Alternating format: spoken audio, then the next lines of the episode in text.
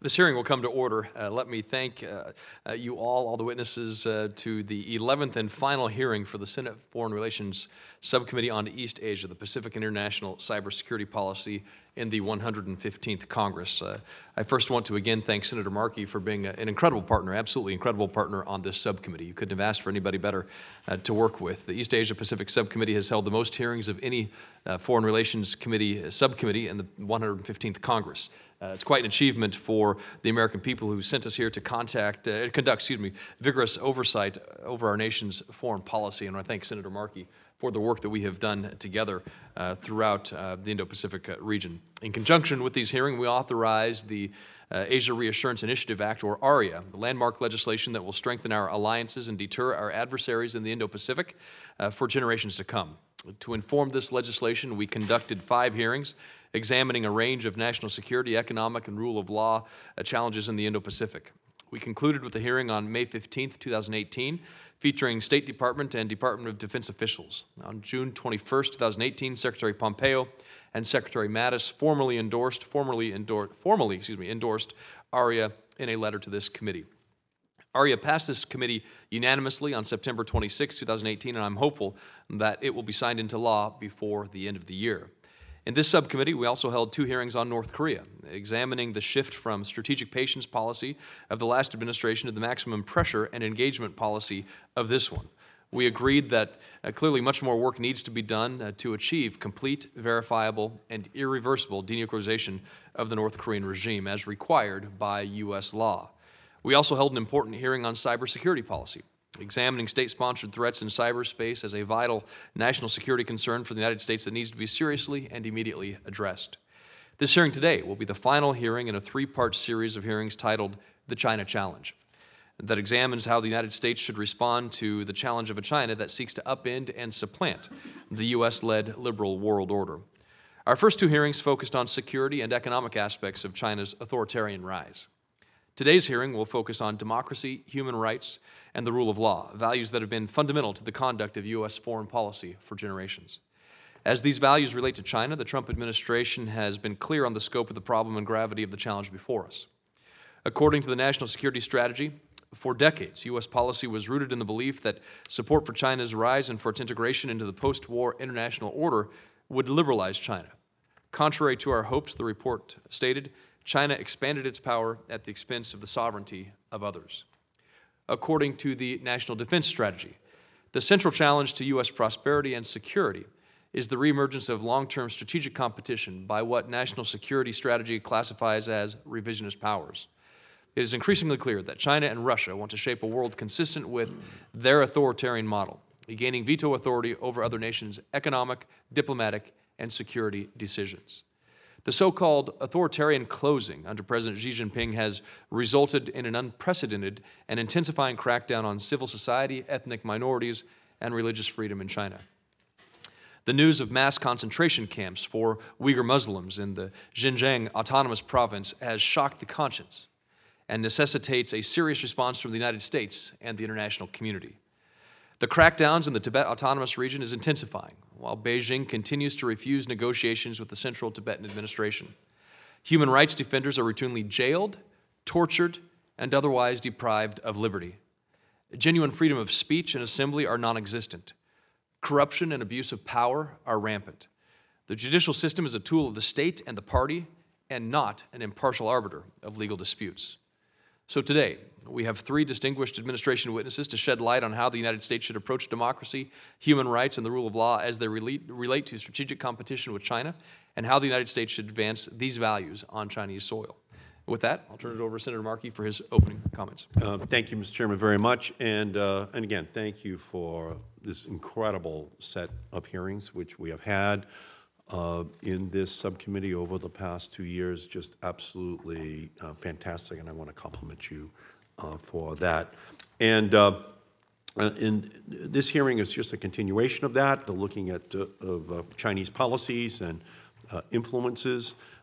These challenges are not insurmountable, but they do require our thoughtful study and close attention. Around the world, all countries, including the United States, rely on the rules-based international order to underpin security and prosperity. to help provide a level playing field, to provide the maximum opportunity for the greatest number of people, and to defend and protect certain fundamental rights. So it is of the utmost importance that we do everything in our power to ensure that this system remains. Our first hearing focused on economic policies of the Chinese government effort that ran counter to these tenets. The subsequent hearing explored China's military modernization and expansion and its implications for the security interests of America and our allies and the fundamental peace and stability of the Indo-Pacific. Today's hearing seeks to capture developments in Chinese domestic policy that could have broad implications for the way people are treated around the world. After all, what has made American foreign policy strong and effective is not just our economic and military strength, but our commitment to certain values. The world has looked up to the United States. It watched as our democratic experiment developed, one that prioritized the promotion of basic individual freedoms and liberties. But we must make clear that this wasn't just an experiment, that American democracy isn't obsolete, and that U.S. leadership on human rights isn't temporary. While American democracy has been messy at times, it has also been the envy of the international community. It is what has allowed us to be a moral leader in the eyes of the world. As China rises, it grows ever more influential around the world, and elements of China's policies have challenged long-established concepts of rights and freedoms. I, like many others, at one point believed that China's entry into the international community would lead to increased political openings, the promotion of freedom of expression, and greater commitment to human rights. Unfortunately, we are seeing just the opposite trend. We are seeing the Chinese government's authoritarian attitudes influence five key areas. First, it seeks to politically curb dissent through censorship of all types of freedom of expression, including online. This approach is drawing American companies such as Google into this way of thinking, and along the way, compromising data privacy provisions on their online platforms to exchange for greater market access for American companies. Second, it is employing extrajudicial tactics to intimidate citizens, including those from the United States, along with Senators Cardin and Rubio, Senator Gardner. We're concerned that this administration is not raising these issues with the Chinese government, its use of the exit ban policies to prevent innocent Americans from leaving China, which violate international conventions and bilateral agreements. We have to do more. Third, we are seeing the continued ethnic and religious repression of minority communities in China. The Chinese government's tactics to repress Tibetan Buddhists is being replicated in Xinjiang. There are reports that as many as 1 million Muslim Uyghurs have been forced to take part, quote, in re-education camps, where they must renounce their religious and ethnic identity. This policy is an abomination and defies all forms of basic human rights principles. This sadly falls into a pattern of state behavior as the government's policies to target Christians and members of other faiths is well known. Fourth, the Chinese government is now exhibiting the bold behavior of targeting activists and dissidents overseas. In one case, Chinese authorities have threatened the family members of Radio Free Asia's Uyghur News Service journalists, and should they continue to report on the activities inside of China. And finally, China's government has protected other governments accused of significant human rights violations. China is working through the United Nations Security Council to protect the government in Burma from international condemnation for its brutal assault on the Rohingya. It is weakening the international efforts to pressure the Hun Sen regime in Cambodia by offering financial loans. It is giving lucrative lines of credit to Venezuela as the world tries to isolate President Maduro. And it is noticeably silent on President Duterte's drug war in the Philippines as it strengthens the economic and security partnership with Manila. Such policies undermine established human rights standards internationally, and they challenge the individual freedoms and liberties the majority of the world holds dear. So it is imperative that we confront this challenge. We must engage with our Chinese counterparts head on about our concerns and work with our allies and partners to establish a collective front against this malign behavior. And we have to do it at the highest levels, starting with the President, because we cannot credibly defend human rights without the backing of the office of the President. And there are many unanswered questions about how this administration is dealing with China's authoritarian behavior. How effective are we in calling out Chinese behavior, especially when we pull out of institutions like the Human Rights Council, which can serve as an effective venue to apply pressure? How are we raising our concerns with the Chinese government? And what is our President saying to President Xi about human rights? Did this come up at the G20? And if so, how did the conversation go? If not, why not? We don't know. We need to shed light on these questions if we want to help stem the tide towards authoritarian challenges to democracy, human rights, and the rule of law. We must ensure our diplomatic efforts are comprehensive and effective. Our moral leadership of the planet depends upon it.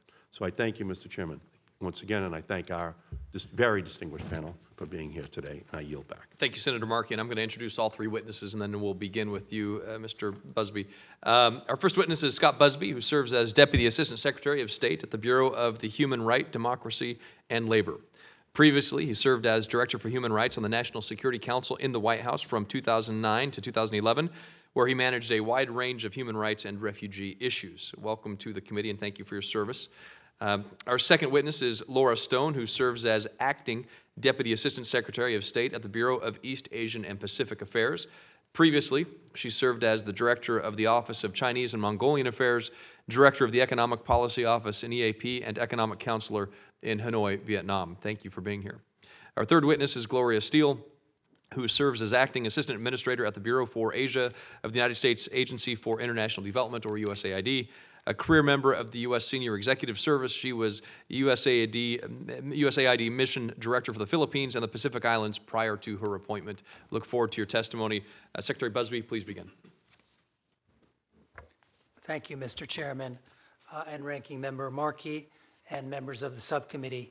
We very much appreciate your attention to the human rights situation in China and the invitation to appear before you today. Defending universal rights and fundamental freedoms has been and will continue to be an essential element of American foreign policy. Governments that respect human rights remain the best vehicle for promoting prosperity, happiness, and peace. Vice President Pence aptly summed up the current human rights situation in China in his recent speech at the Hudson Institute, where he said, quote, "For a time, Beijing inched towards greater liberty and respect for human rights, but in recent years, China has taken a sharp U-turn toward control and oppression of its own people." I think you both fully described that situation in your own remarks this morning. As both of you mentioned, some of the most widespread and worst human rights abuses taking place in China right now are occurring in the Xinjiang region. The U.S. government assesses that since April 2017, Chinese authorities have indefinitely detained at least 800,000 and possibly more than 2 million Uyghurs, ethnic Kazakhs, and members of other Muslim minorities in internment camps. Reports suggest that most of those detained are not being charged with crimes, and their families have little to no information about their whereabouts. At first, China denied the existence of such camps, but as public reports have emerged, Chinese authorities now assert that they are, quote, vocational education centers, close quote, which glosses over the fact that many renowned Uyghur intellectuals and retired professionals are also detained in these camps. Former detainees who have reached safety have spoken of relentless indoctrination and harsh conditions. For example, praying and other religious practices are forbidden. The apparent goal is to force detainees to renounce Islam and embrace the Chinese Communist Party. The recent testimony of Mihrgal Tursun is a chilling and heart-wrenching account of just how badly the Chinese government is mistreating many of the people who have been detained in the Xinjiang region. Life outside the internment camps is not much better. Neighborhoods have entry and exit checkpoints manned by armed police. Families have been forced to accept Chinese officials into their homes for extended homestays. Thousands of mosques have been shuttered or destroyed. Some have even been converted into communist propaganda centers. Unfortunately, fleeing China is not enough to escape the long arm of the Chinese government. China has routinely pressured other countries to return Uyghurs, ethnic Kazakhs, and members of other Muslim minority groups, which has often proven successful. Even when such individuals reach safety, China continues to harass and intimidate them. China's repression of minority groups does not end in Xinjiang. Its policies have spread hundreds of miles away, for instance, to Hui Muslim communities.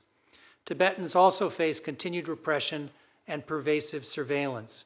Indeed, the Tibetan Autonomous Region was the testing ground for many of the techniques now used in Xinjiang. Chinese authorities also continue to restrict the freedom of religion of Christian communities and others. Protestant house churches are being shut down, and even officially registered churches are under increased government scrutiny. In September, the Holy See and China signed a 2-year provisional agreement on the selection of bishops in China, which raises additional religious freedom concerns. Falun Gong members and members of the Church of Almighty God also reportedly continue to face detention, forced labor, and torture. As both of you noted, the government also continues to abuse lawyers, human rights defenders, and other activists. We are particularly concerned about the cases of Wang Xuanzang, Jian Tianyang, and Wang Qi, who have been imprisoned and abused for their efforts to fight for the rights of others and to document abuses.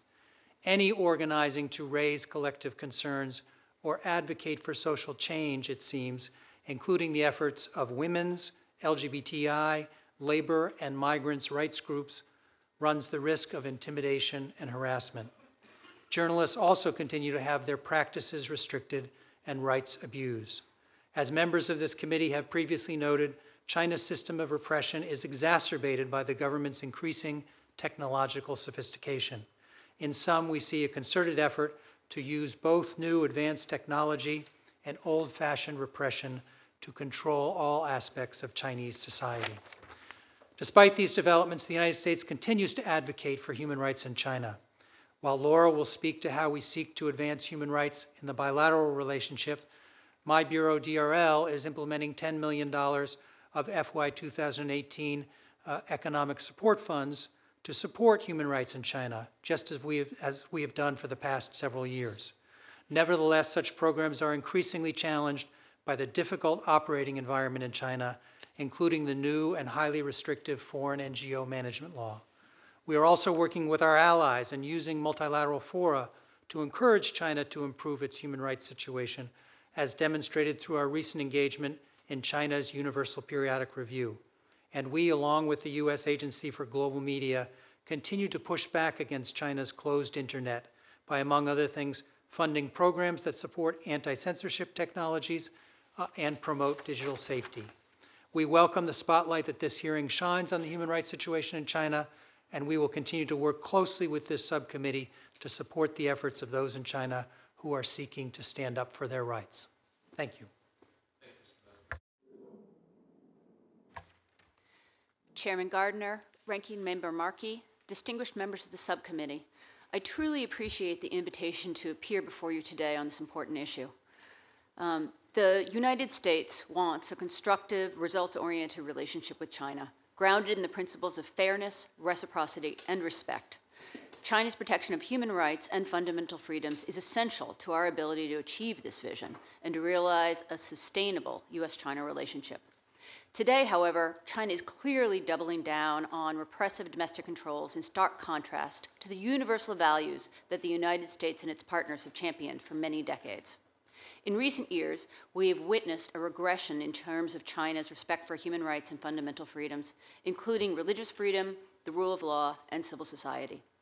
While my colleague Das Busby can speak more to many of these items in more detail today, and our written statements highlight them as well. Today, I will share with you some of the actions the State Department is taking to reinforce our support for human rights and fundamental freedoms in China in the face of these challenges. In Xinjiang, we're particularly alarmed by reports of China's mass detention of Uyghurs, Kazakhs, and other members of Muslim minority groups in so-called camps. We consistently urge China to reverse counterproductive policies that conflate terrorism with the peaceful expression of religious beliefs or political views. I've received reports that U.S. lawful permanent residents, family members of U.S. citizens, and individuals who participated in State Department exchange programs have been detained in camps. We regularly raise these cases with Chinese authorities and insist that China provide information on the locations and medical conditions of those detained, and more importantly, immediately release them. Secretary Pompeo with Secretary Mattis highlighted these very issues just last month in Washington at the Diplomatic and Security Dialogue press event. The Vice President spoke about this issue publicly in early October, and UN Ambassador Haley did the same in speaking about the security challenges that China's campaign in Xinjiang poses to the international community. The State Department is leading interagency efforts within the administration to review and develop a U.S. whole-of-government strategy to address the campaign of repression in Xinjiang. Elements of this strategy could include utilizing a number of tools to promote accountability by Chinese officials for human rights abuses, preventing China's use of U.S. goods and services to perpetuate its egregious activities in Xinjiang, and strengthening our diplomatic and public diplomacy efforts throughout the world to attract like-minded partners. Department officials continue to meet with members of the Uyghur diaspora and coordinate with U.S. law enforcement agencies to prevent the harassment of Uyghurs in the United States.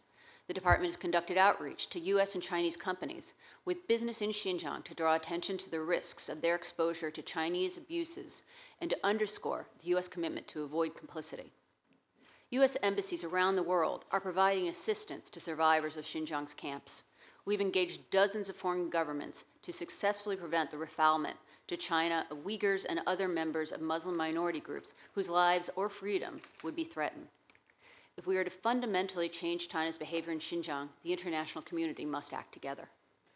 Beyond Xinjiang, the Department of State officials regularly attend the trials and sentencing of Chinese human rights lawyers and activists, and I and others have met with the wives and family members of those who have been detained. We press for the release, both publicly and privately, of all political prisoners, and many of their names appear in my written testimony. Though we were unsuccessful in our intensive efforts to secure the freedom of Liu Xiaobo, persistent public and private advocacy secured the long-sought release of his widow, Liu Xia, in July this year. Ambassador Branstad has been especially active in engaging China's leadership on cases such as these. When we speak up, we try to do so in concert with allies and partners throughout the world that are similarly concerned. Again, though, speaking out publicly is just one tool we have.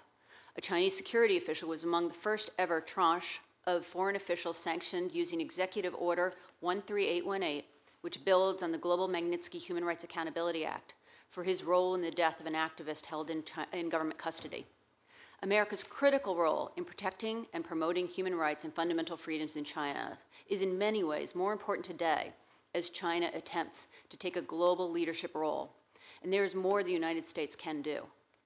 We look forward to working closely with this subcommittee to support the efforts of the Chinese people to realize their human rights and fundamental freedoms and to promote accountability for those who seek to violate or abuse those rights and freedoms. Thank you for the invitation to testify today on these very important issues. And of course, I'm happy to answer any questions that you might have. Thank you very much for your testimony. Ms. Steele, please proceed. Chairman Gardner, Ranking Member Markey, Mr. Kaine, thank you very much for this opportunity to talk about democracy, human rights, and rule of law in China. In support of America's foreign policy, the U.S. Agency for International Development leads the U.S. government's international development and disaster assistance. Our work saves lives and helps countries to become more self-reliant and stronger partners to America. For the purposes of today's hearing, I will first highlight USAID's work with the Tibetans, and then provide a brief overview of our support to strengthen democracy and respect for human rights and rule of law in Asia. Thanks to a strong bipartisan support in Congress, USAID partners with Tibetans to help them protect and preserve their threatened way of life. Within China, we support the preservation of Tibetan culture, the development of sustainable livelihoods, and assistance with environmental conservation. To date, USAID has supported the preservation of nearly 7 million Tibetan cultural heritage items. And in part due to our environmental conservation support, Tibetan communities are empowered to lead the management of their natural resources, from rangelands to rivers. In India and Nepal, USAID helps Tibetan communities strengthen their self-reliance and resilience. This includes strengthening their health and education systems. For example, our work in training teachers in modern methods has benefited more than 21,000 students at 75 Tibetan schools in India and Nepal. We're helping Tibetans maintain the vitality of their communities and institutions while sustaining their unique identity and culture.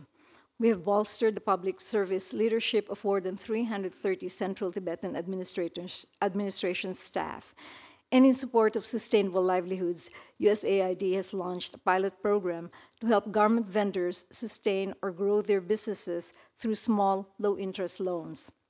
In fiscal year 2017, the program benefited over 800 micro-enterprises and boasted of a 100% on-time repayment rate. Next, I will highlight our democracy, human rights, and rule of law work in Asia. Over the last 5 years, democratic institutions across Asia have been significantly tested. Some foreign influences have overtly and covertly co-opted political leaders and exploited institutional weaknesses. This has given rise to increased corruption, opaque commercial deals, and subversions of national sovereignty. We are seeing competing development models that can lead to unsustainable debt or limit economic, political, and social freedoms.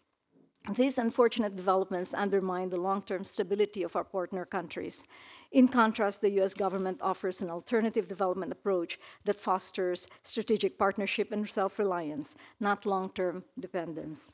In support of the Indo-Pacific strategy, USAID promotes democratic, citizen-centered governance that is representative of the will and interests of the people and is infused with democratic principles of participation, inclusion, transparency, and accountability.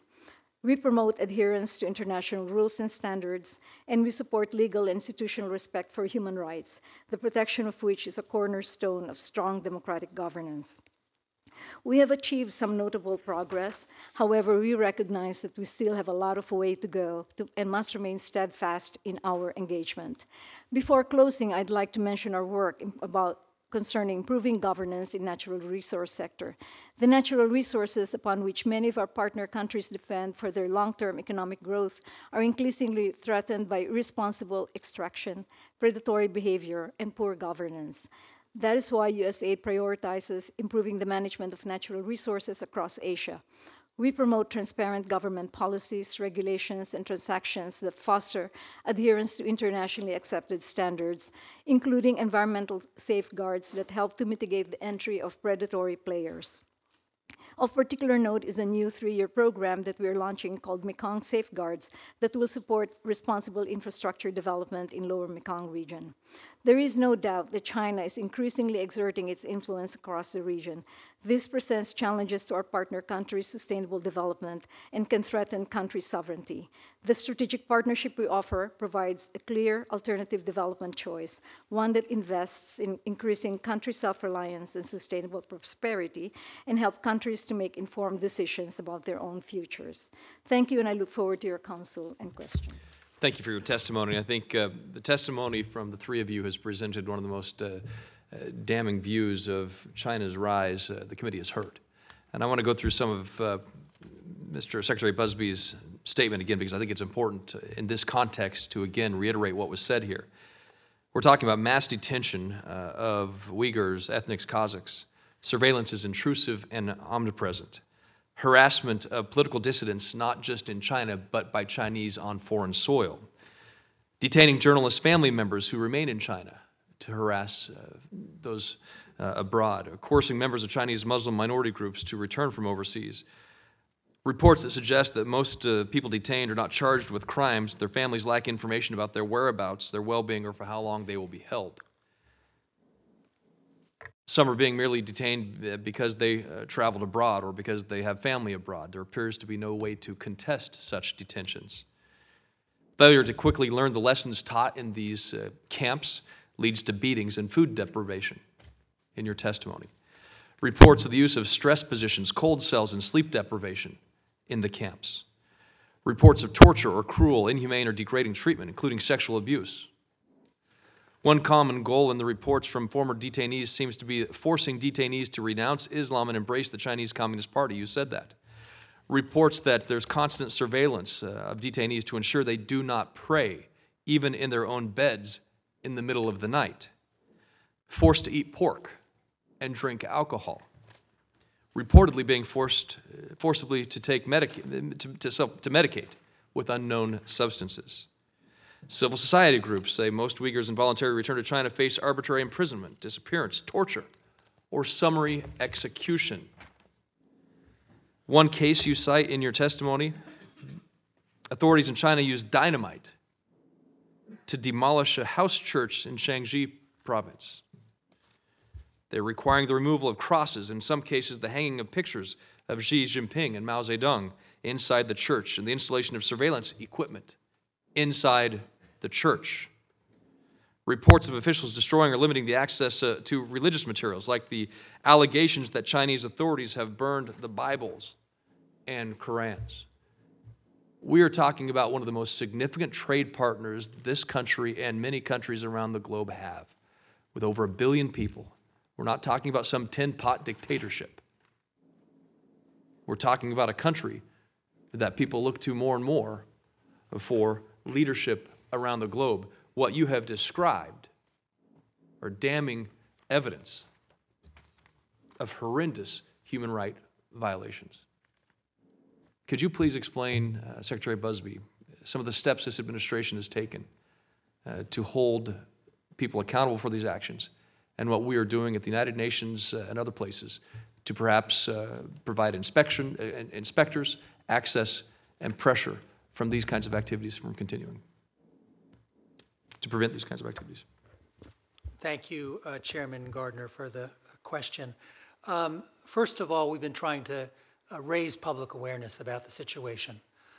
At the first ever Religious Freedom Ministerial that Secretary Pompeo hosted in July, both he and Vice President called attention to the abuses in Xinjiang province, and we circulated among other attendees a statement on human rights abuses in China that talked about the abuses in Xinjiang province.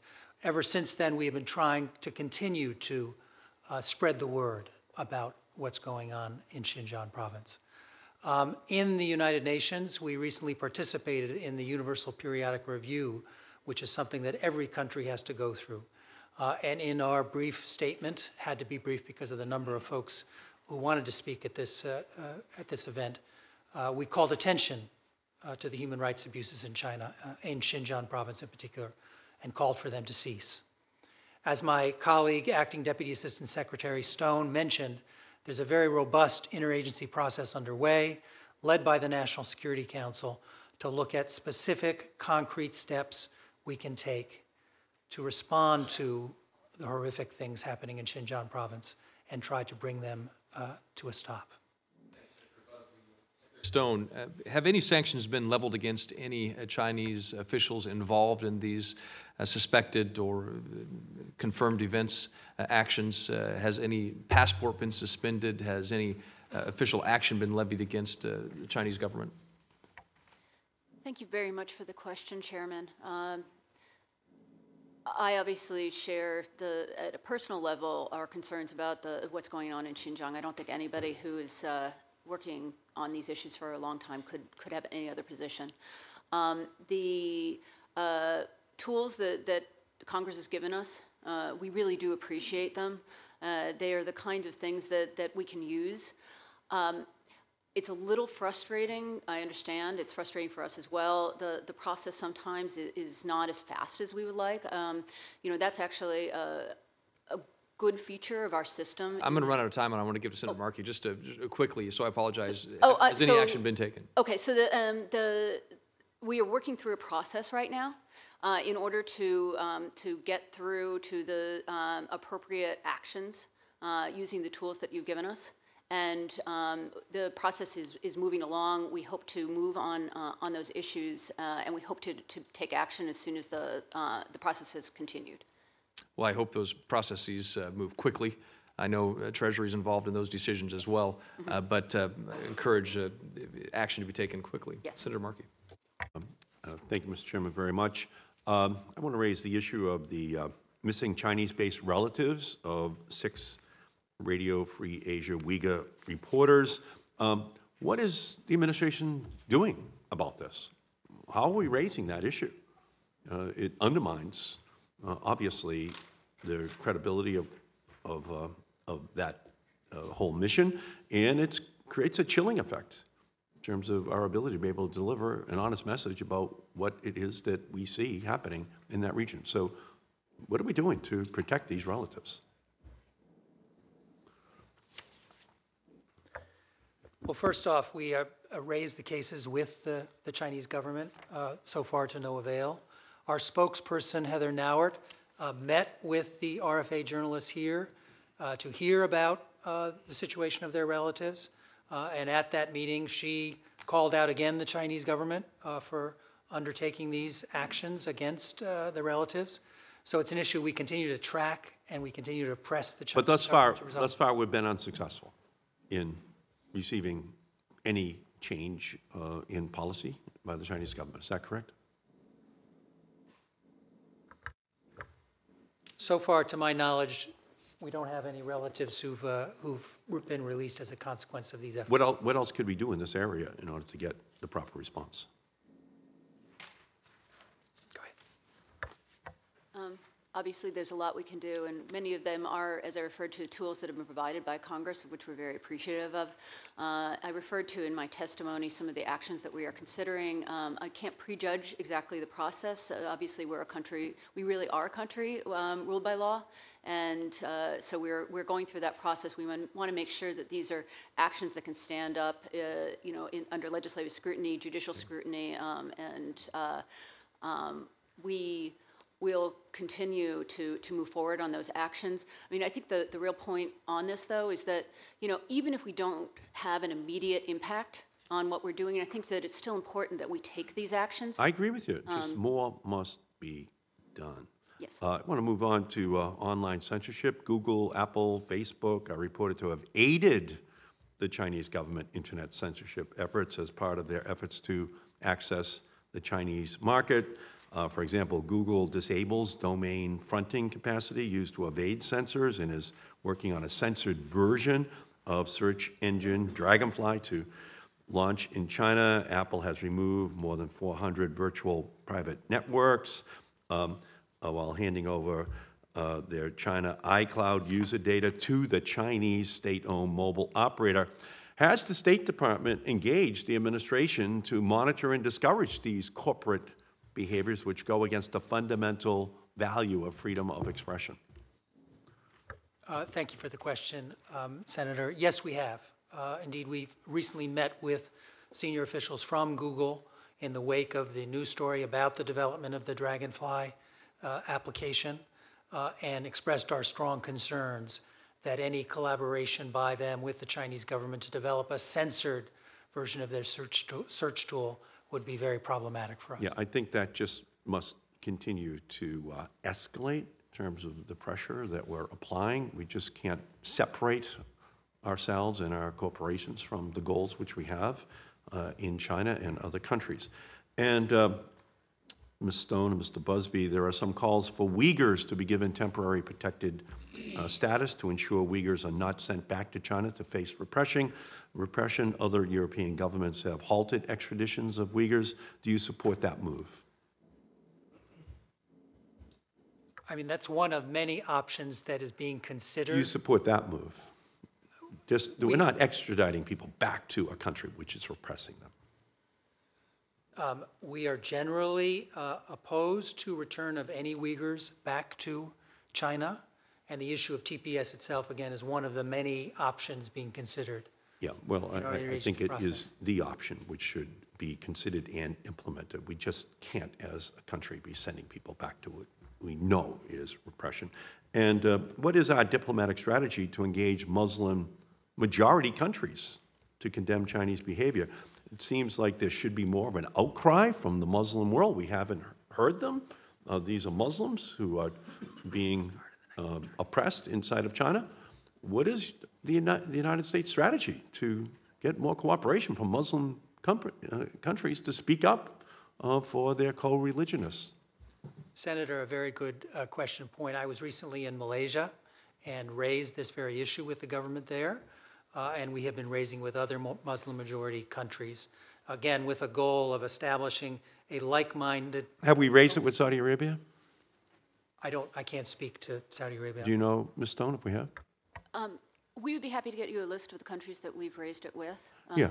I know it's been the majority of Muslim-majority countries, so I assume so, but I'd have to check. Yeah, there's a lot of Muslim clout out there. We just don't see it at work here. I don't think China's going to respond unless they know that in the Muslim world, and from government to government, we should be telling Saudi Arabia and other countries we expect that as their policy. Thank you, Mr. Chairman. Senator Rubio. Thank you. This whole topic of China, I think, is so much more than just the balance of trade. And among the, President Xi sort of certainly views himself as a historic and transformational figure, and one of their goals is to remake the global order more in their image and more advantageous to them, and many of the things that are being talked about here today are part of it. I mean, if you look at the record, the abuses that are well documented against the Uyghur Muslims, trying to strip the people of Tibet of their identity and their religion, the long-standing attacks on Falun Gong practitioners, obviously we know the stress that Christianity has faced. And then on the field of democracy, we've seen the erosion of it in Hong Kong, the disqualification of 4 pro-democracy lawmakers from the ballot, the jailing of 3 prominent pro-democracy student leaders. And then you see sort of what the global reaction has been to it. And there's reason to be concerned that this post-World War II pro-democracy, pro-human rights, global norms are being eroded and reshaped, and that China is using its geopolitical heft and its economic power to push it in that direction. Look at the Senator Markey just mentioned, the silence of the Muslim world in the face of the forced internment of hundreds of thousands of Muslims in Muslim Uyghurs. In the UN, for example, in April, security forces ejected a Uyghur ethnic Uyghur representing a accredited non-governmental organization, clearly at the request of somebody. He was accredited. He was in Greece, blocked the European Union from issuing a statement or a position at the Human Rights Council. For the first time, I believe ever, a definitive statement, delivering a statement, and we can all surmise why. They own every port in Greece. They have incredible economic leverage on Greece. I mean, the list goes on. In 2017, the UN Secretary General introduced President Xi at an event that was closed to civil society, by the way, and he made no reference of the human rights environment in China. The EU Council and Commission at a summit in Brussels on the 1st and 2nd of June publicly, quote unquote, expressed concern about human rights abuses in China, but didn't call for the release of political prisoners, including their own citizens, citizens of the EU, or even the repeal of abusive laws. This, in June, this is all from a report, I believe, from Human Rights Watch, but in June, Italian police briefly detained and later released the same ethnic Uyghur NGO representative who had been invited to speak at the Italian Senate, and they briefly detained him, even though he had been invited to be there. Again, it's not clear whether the Chinese requested that. On issue after issue, it appears to us, you can see around the world that even nations that long have been committed to democracy and human rights, when it comes to China, are either being quiet, looking the other way, or frankly, are now leveraged to the point where they cannot speak out. And so that's why it's so important for the United States to be forceful about it, because no one else can or wants to. And when others do want to, you're concerned when we don't join them. So as an example, earlier this month, there were 15 Western ambassadors in Beijing, spearheaded by Canada. They reportedly sent a letter to the Xinjiang's Communist Party chief, Chen Guangguo. He's seeking a meeting and expressing deep concern regarding the growing crackdown. No one thought that meeting was going to happen, per se. But I'm curious, Ms. Stone, why didn't the U.S. sign onto that letter? Do you know? So we agree with you completely. Thank you very much for the question and the clear statement of support for the U.S. speaking out strongly on the human rights conditions in China and also the conditions in Xinjiang. the specific letter, you know, sometimes the countries involved, they are like-minded partners, and we may or may not join on any kind of particular measure that's coming out of the embassies in Beijing.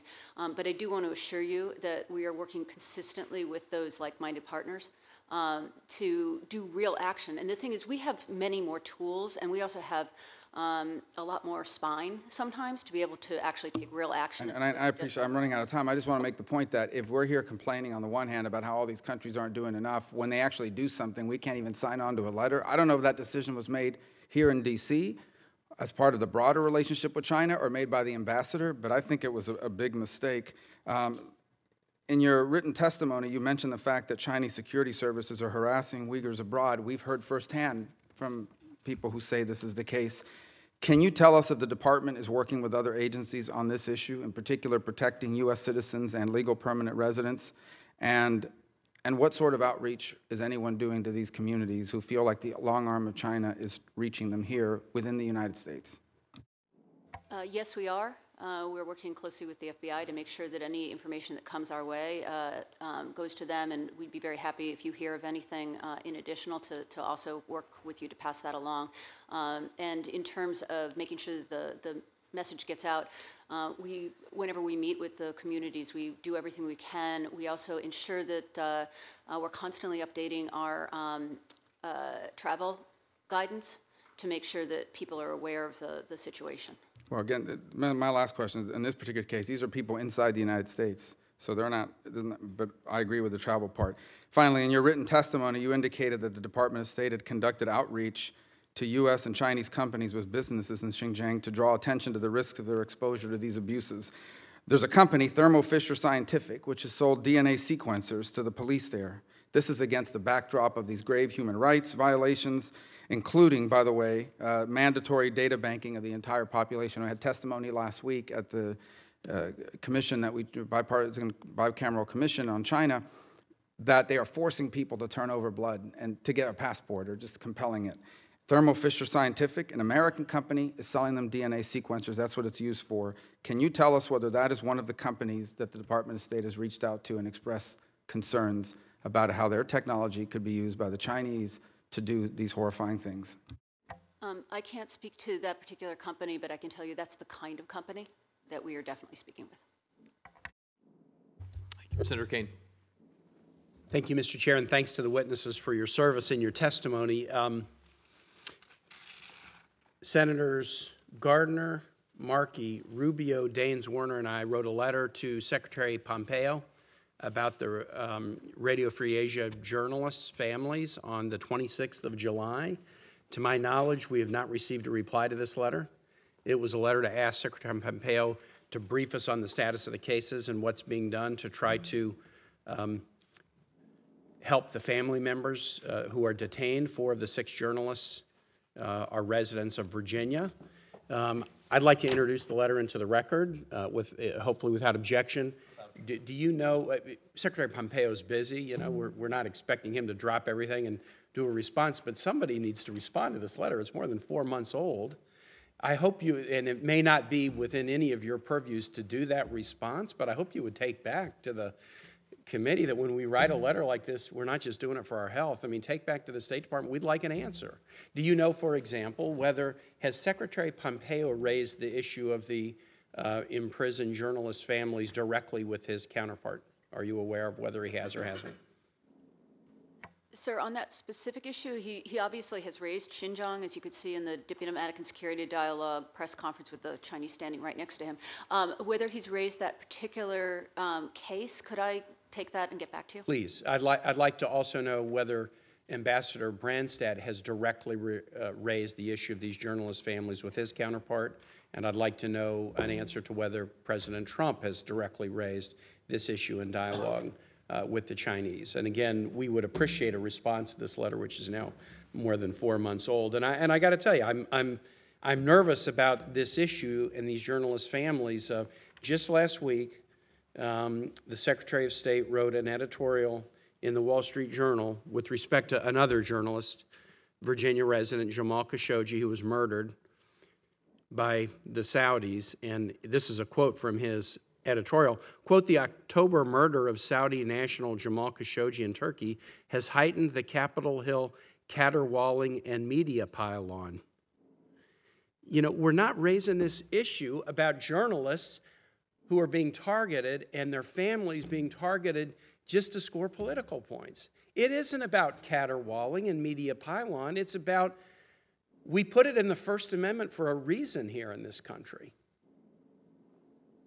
We put it in the First Amendment for a reason.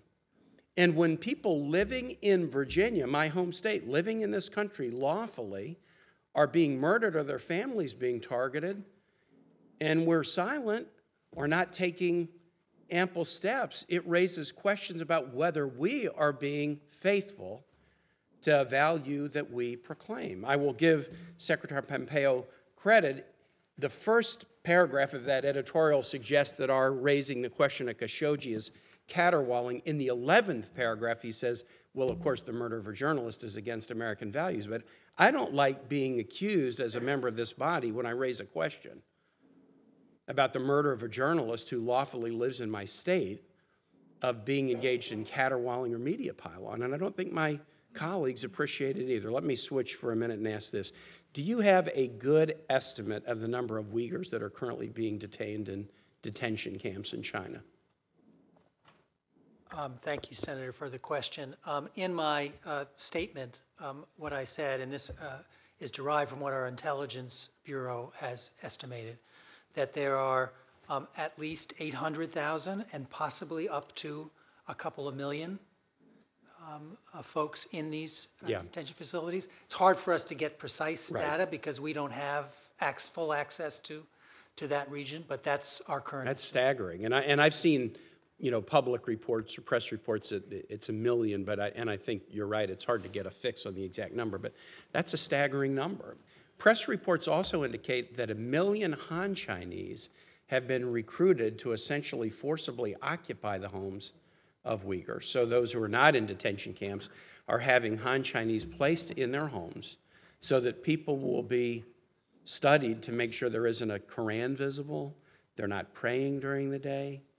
You know, we have a constitutional provision, the Third Amendment, that's one of the least used of all, which prohibits the quartering of government troops in people's homes, and it's never really been used because no government is stupid enough to try to do it. But the notion of 1 million Han Chinese being deployed into Uyghur homes, and you've also indicated other things, guarding checkpoints into Uyghur neighborhoods. I mean, this is very significant. Last thing I'd like to ask, if you would, and I'm over, Mr. Chair, but the situation of the Falun Gong is also an interesting one. What exactly is the Chinese government's rationale for imprisoning Falun Gong members? Is it just a general suspicion of any kind of concerted or coordinated activity, or is there a Chinese governmental belief that Falun Gong ideology is somehow counter the state? Explain that to me, please.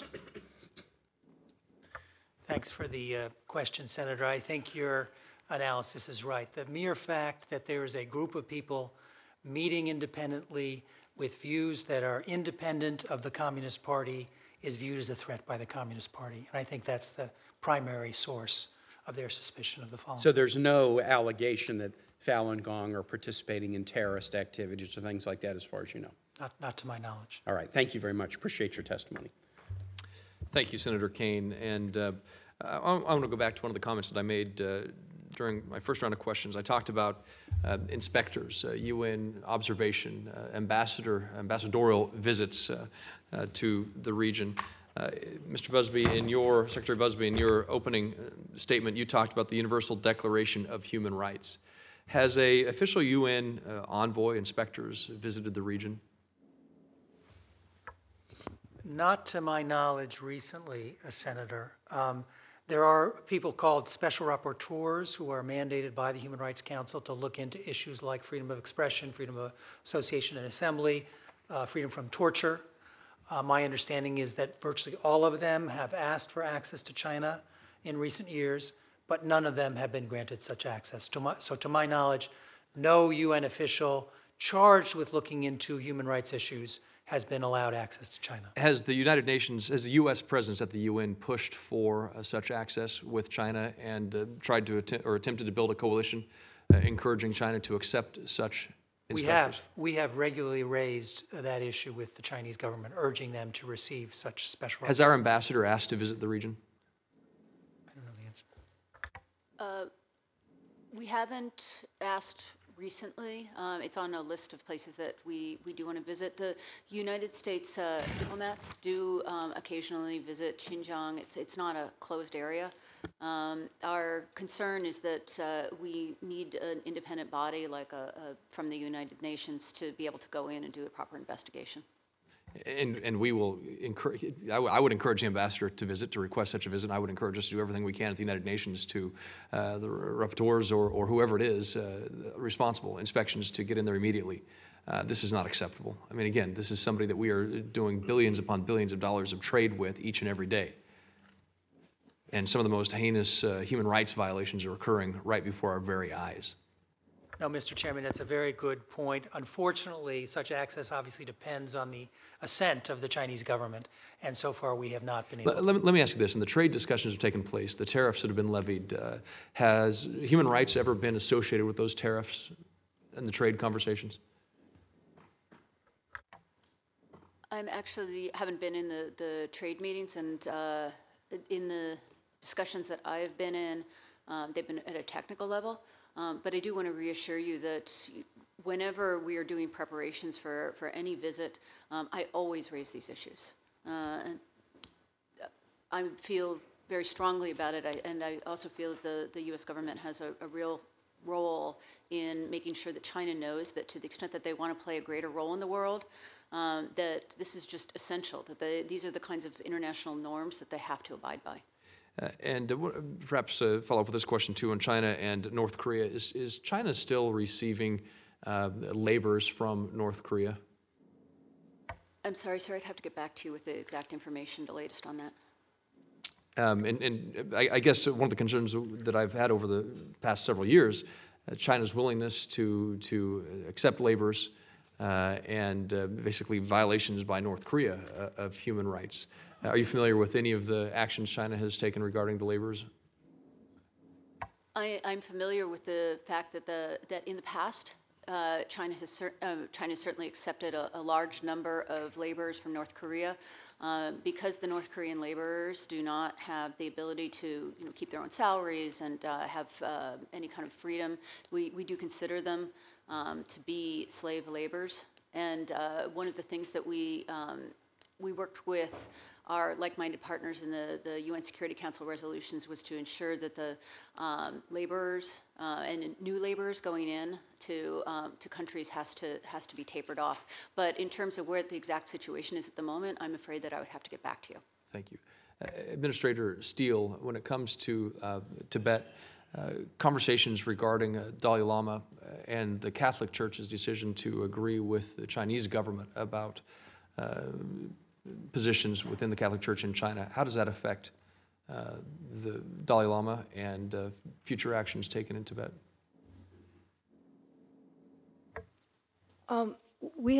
We have been working in Tibet for over 20 years and helping them with livelihood development and environmental conservation.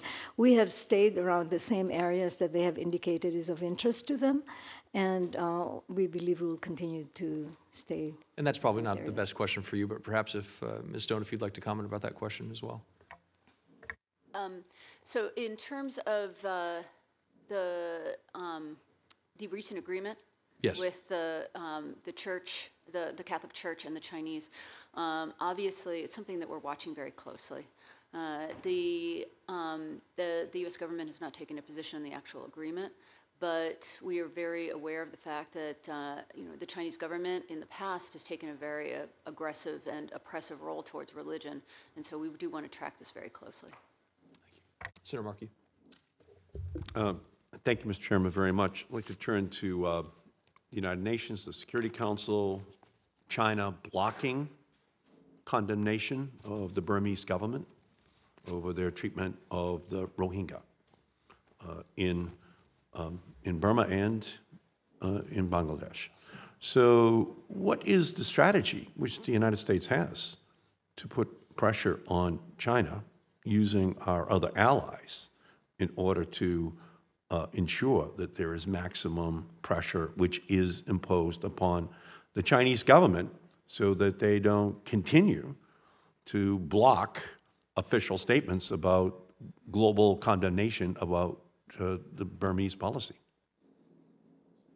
Thank you for the question, Senator. Well, as you have seen, Ambassador Haley in New York has raised Burma on multiple occasions in the context of the Security Council.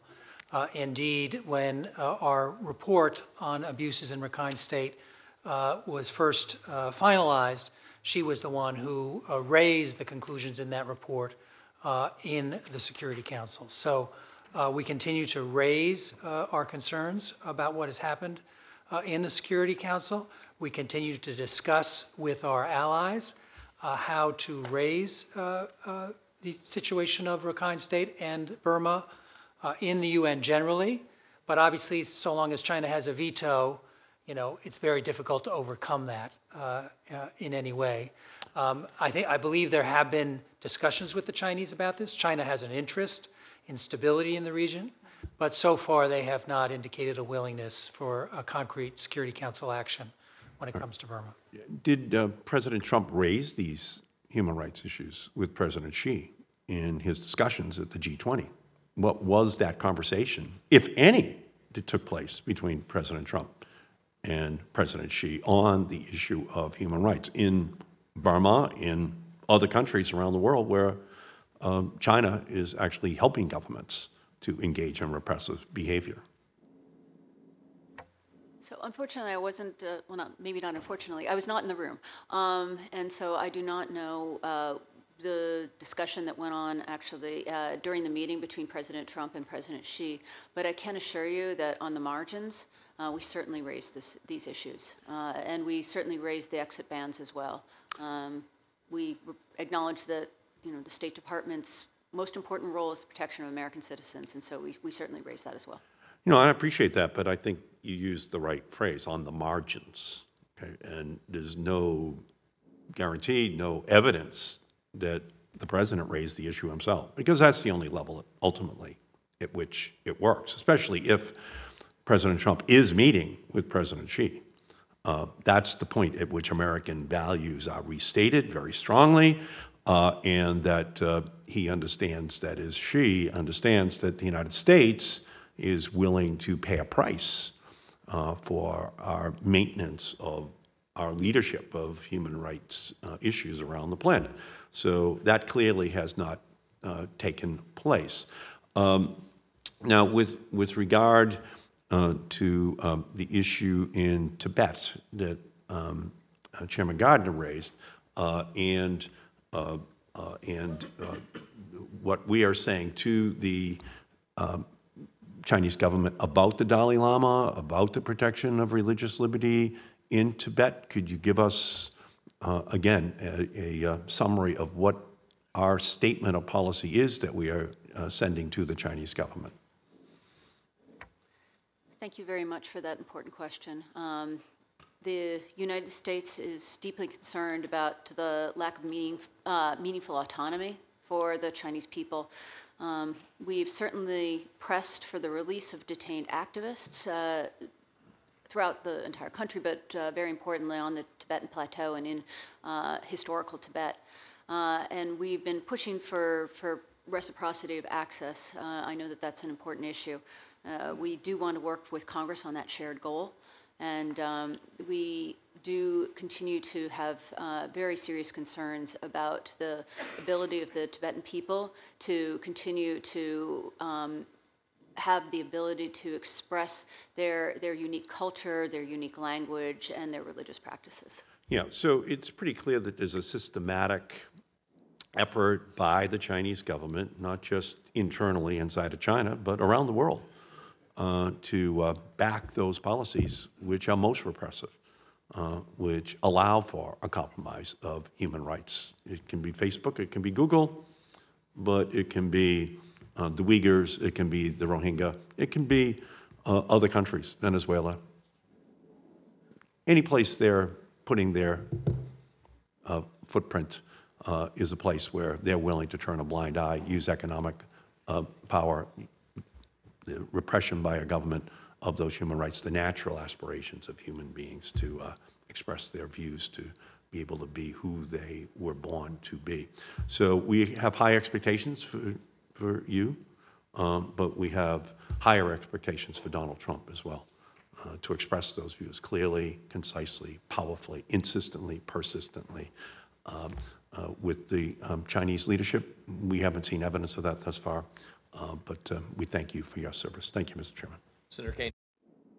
Briefly, Mr. Busby and Ms. Stone, will you endeavor to get us a response to the letter that we sent the Secretary in July? Senator, I'm sorry there hasn't been a response. I don't believe I've seen the letter, but we'll take it back and we'll get your response. That would be appreciated. Thank you.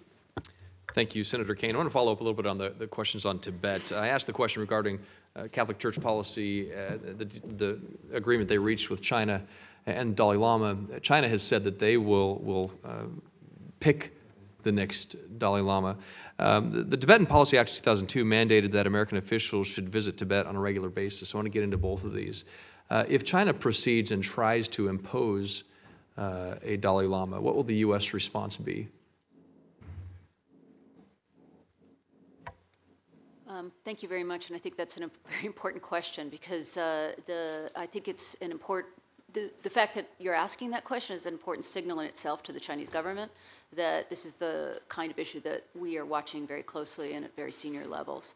The United States has a very clear position that decisions, religious decisions, should be made within religious organizations, that this isn't the role of the state.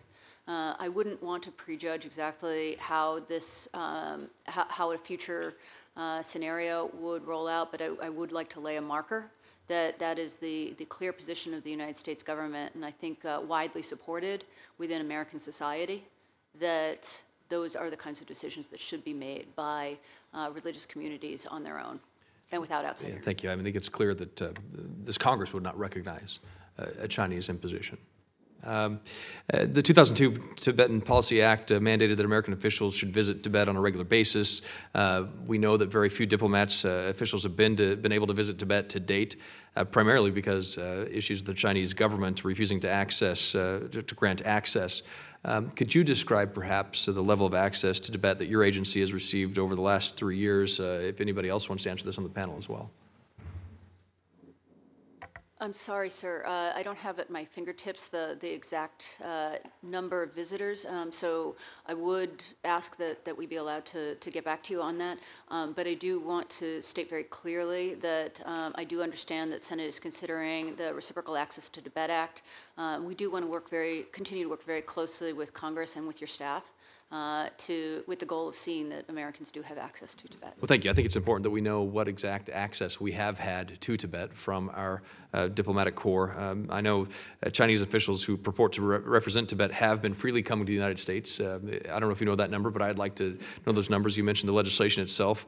I think we need to consider reciprocal access as part of our policy and approach to Tibet and China, and what is what's being done to address this and to promote our access to Tibet.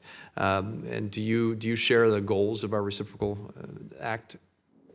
We certainly share the goals, and we do look forward to working with you to figure out how best to achieve those goals. And if passed, you would work to implement it. Of course. Thank you. Senator Markey. Yeah, thank you, Mr. Chairman. I just have one final question, and that's on the Human Rights Council. We're trying to push China on their human rights abuses, and the Human Rights Council is one aspect of our ability to coordinate with allies to put pressure on those who are violating human rights. We are now pulling out of the Human Rights Council. How does that hurt our ability then to rally other nations to put together a plan that targets China and do so in a comprehensive way using that Human Rights Council as a mechanism to accomplish that goal? Mr. Busby. Thank you for the question, Senator. Well, as you know from Secretary Pompeo's and Ambassador Haley's statement at the time of the decision to withdraw from the Council, our concerns were had to do with the membership on the Council, which I should point out included China. China has been a member of the Council for a lot of the Council's years, as well as the process by which members are elected to the Council. And our second concern was the fact that the Council pays disproportionate attention to Israel. And after years of trying to fix both of those problems, we were not succeeding, and that's what prompted the decision to withdraw. However, the fact that we've withdrawn from the Council does not mean we are withdrawing from advocacy around human rights in China. Indeed, in New York, on multiple occasions at the UN there, we have raised our concerns about China. We have raised it in multiple statements publicly. In the case that Senator Rubio raised, in which China sought to preclude a Uyghur representative from joining a meeting, our mission there actually pushed back and succeeded in getting that person access to the UN in New York. So we continue to look at any and all venues in which we can push back on China's own situation and China's own efforts to influence the UN. Well, I don't think any and all is accurate. I don't think we have any evidence the president is using his leverage with President Xi to communicate our values at the highest level. So it's in that short list of considerations for the Chinese government as they're trying to decide what their relationship with our country is. And I disagree. I think that being in the Human Rights Council does help because it's the organizing principle, and we might not be happy with all aspects of it, but on this China issue, I think it's an additional point of significant pressure, which we should be using as an organizing principle to send a very strong message on human rights. I think down the line, there are many tools that just are not being used from the Oval Office right down to the Human Rights Council as well. And there's evidence that as a result, we're not really seeing any response from the Chinese on these issues. So I just think that a change in direction is absolutely necessary. So thank you, Mr. Chairman. Thank you for your incredible leadership on this committee. And we thank the witnesses as well for your thank service. You. And Secretary Busby, you talked about some of the dollars used toward democracy training. I would point out how important that those efforts are, civil society, teaching about democracy, teaching young leaders about values of human rights. And the bill that Senator Markey and I have introduced, Asia Reassurance Initiative Act, would greatly increase dollars for democracy, human rights, rule of law, programming, training, and hope that you will work with us on implementation of those dollars to provide a better, stronger voice for that. Administrator Steele, I don't know if there's anything you'd like to add to that. It looks like you do. Yes, I did. It is a major component of the administration's Indo-Pacific strategy, the strengthening of democratic institutions, which was part of my my testimony here. We all realize that there is a need to counterbalance in the development assistance manner, and that's how we will be able to play a role in counterbalancing the effect that China has in weakening countries through its own very adversarial methods. So it is, I just wanted to confirm and verify that it is going to be a very important component of the administration's Indo-Pacific strategy. Very good. Thank you for that. Thank you again to all of you for your time and testimony today, providing us with your testimony. For the information of members, record will remain open until the close of business Thursday, and for members to submit questions for the record. I would ask that you witnesses, the witnesses respond as promptly as possible. Your responses will be made a part of the record. With the thanks of this committee, the hearing is now adjourned.